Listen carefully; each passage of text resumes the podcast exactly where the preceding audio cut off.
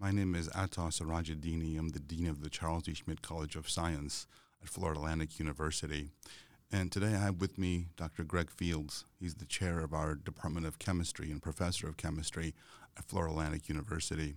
This is a continuation of our series of Ask a Scientist, where I interview and speak with our scientific researchers in the College of Science and talk about their research and their work. But before I do that, I'd like to remind the listeners about the scientific method. We've covered this in each of the podcasts in the past, but as a reminder, the scientific method is a tool that we use to better understand the natural world. And it's composed of three parts. You make an observation of what you're trying to study. You try to explain the observation with a theory or a hypothesis. And every good theory or hypothesis makes a prediction. And those predictions can then be tested with the observations to see if they're true. If they come true, then the prediction is correct, the theory is probably correct, and we can move on.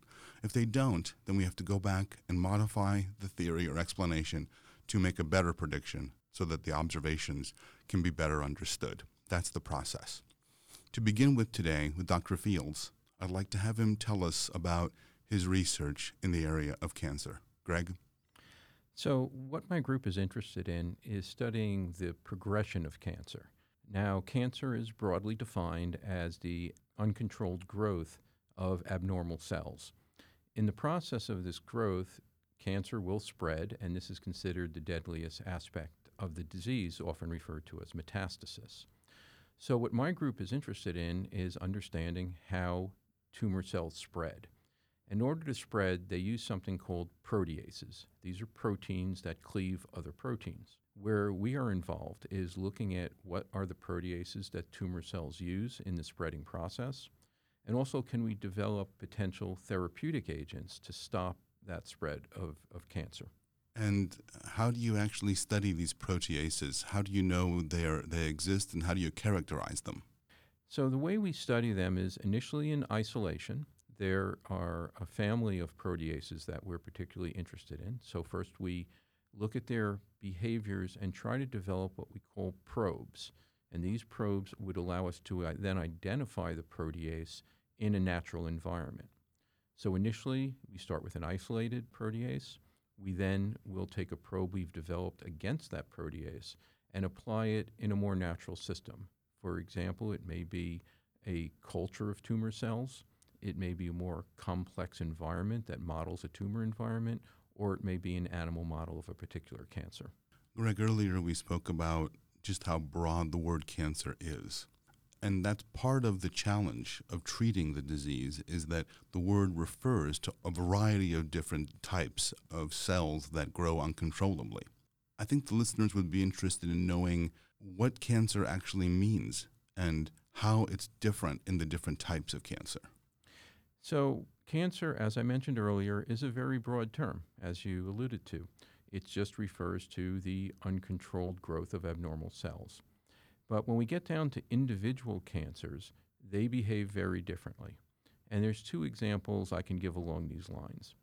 One is that if we compare pancreatic cancer to melanoma. Now, these are both tumors where there is uncontrolled growth. However, if we look at what drives that uncontrolled growth. It's a different mutation of a gene in pancreatic cancer versus the gene that's mutated in melanoma. So those are really very distinct diseases, even though they're both called cancer. The second one that I refer to is breast cancer. And very often people hear the term triple negative breast cancer without really getting into the detail in terms of what that means. Well, breast cancer can be classified based on certain proteins that are on the surface of the breast cancer cell. And depending upon which protein is there, the treatment is very different. Triple negative breast cancer just refers to the fact that three proteins that are often found on the surface of breast cancer are not present in that particular breast cancer. So these different forms, even within one type of cancer, will result in different approaches to treat the disease. In the previous segments of Ask a Scientist, I've made the point of talking about how science evolves over time. Our understanding of the natural world changes over time. as we gain more observations and more insight, we're able to change our explanations, our, our theories, and improve them over time. I think our listeners would like to know, in the case of cancer treatment, and your work in particular, how has our understanding of cancer itself changed or hopefully improved over time to help us better treat it as it happens in people? So, initially, when they talk about the pillars of cancer treatment, there were a few pillars which were felt this would be the most effective way to treat all cancers. And those are surgery, radiation, and chemotherapy. And we learned over time that cancer is a much more complex environment than we initially thought it was. So, subsequent treatments have evolved which deal with that complexity. And those fall under what's called targeted treatment and also immunotherapy.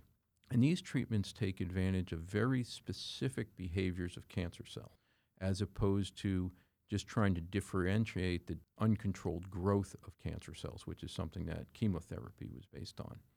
So, more and more, we're seeing advances in the latter two areas targeted approaches as well as immunotherapy. Now, my research is based on targeted approaches.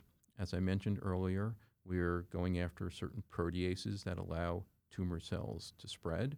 We've identified some that we feel are quite important in the spreading process and have designed agents to inhibit their activity. The scientific method, by its very nature, is very um, much a pure science process. And I like that you have taken your research now into the applied realm. I'd like to hear how you have moved in your own research from the pure research, the pure science side to the applied science side and how you are seeking to take your pure research and apply it to the everyday problem, if you will, of cancer and curing it. So, in this family of proteases I mentioned, I'll be a little bit more specific now. They're referred to as the matrix metalloproteinases, kind of a fancy name for a family of proteases that simply chew up other proteins. One of these family members is called MMP13. And what was observed a number of years ago is that in the disease multiple myeloma, which is a blood cancer, multiple myeloma cells produce a very large amount of MMP13. Now, what multiple myeloma cells will do is they will induce cells referred to as osteoclasts. Those cells are ones that actually start to degrade our bone. Now, they're not bad cells because what happens is over time, certain parts of our bone need to be turned over. Osteoclasts will turn them over, and a cell called an osteoblast will fill in the hole. But what happens in multiple myeloma is they induce the osteoclast to dig the hole, but then the multiple myeloma cells go to the bone and they metastasize to the bone. And that's where the disease becomes particularly deadly. And it's also incredibly painful for the patient. So, as I mentioned, it's been observed for a number of years that multiple myeloma cells produce large amounts of this protease, MMP13. In the course of our research, we designed some very effective inhibitors for this protease, meaning it stops the protease's activity. And we were able to test these inhibitors in preclinical models of multiple myeloma. And what we found is that indeed, by inhibiting that particular protease, we could stop the multiple myeloma cells from metastasizing to the bone. As we wrap up the interview, Greg, I'd like to hear what message you'd like to leave our audience with. What do we hope will happen in the future with this kind of research? And for folks out there that are dealing with different kinds of cancers, what can they expect to happen in the near future in this area?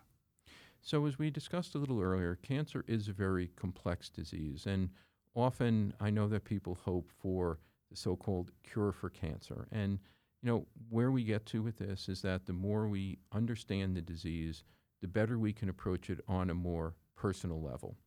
So in 2005, uh, they started what was called the Cancer Genome Atlas.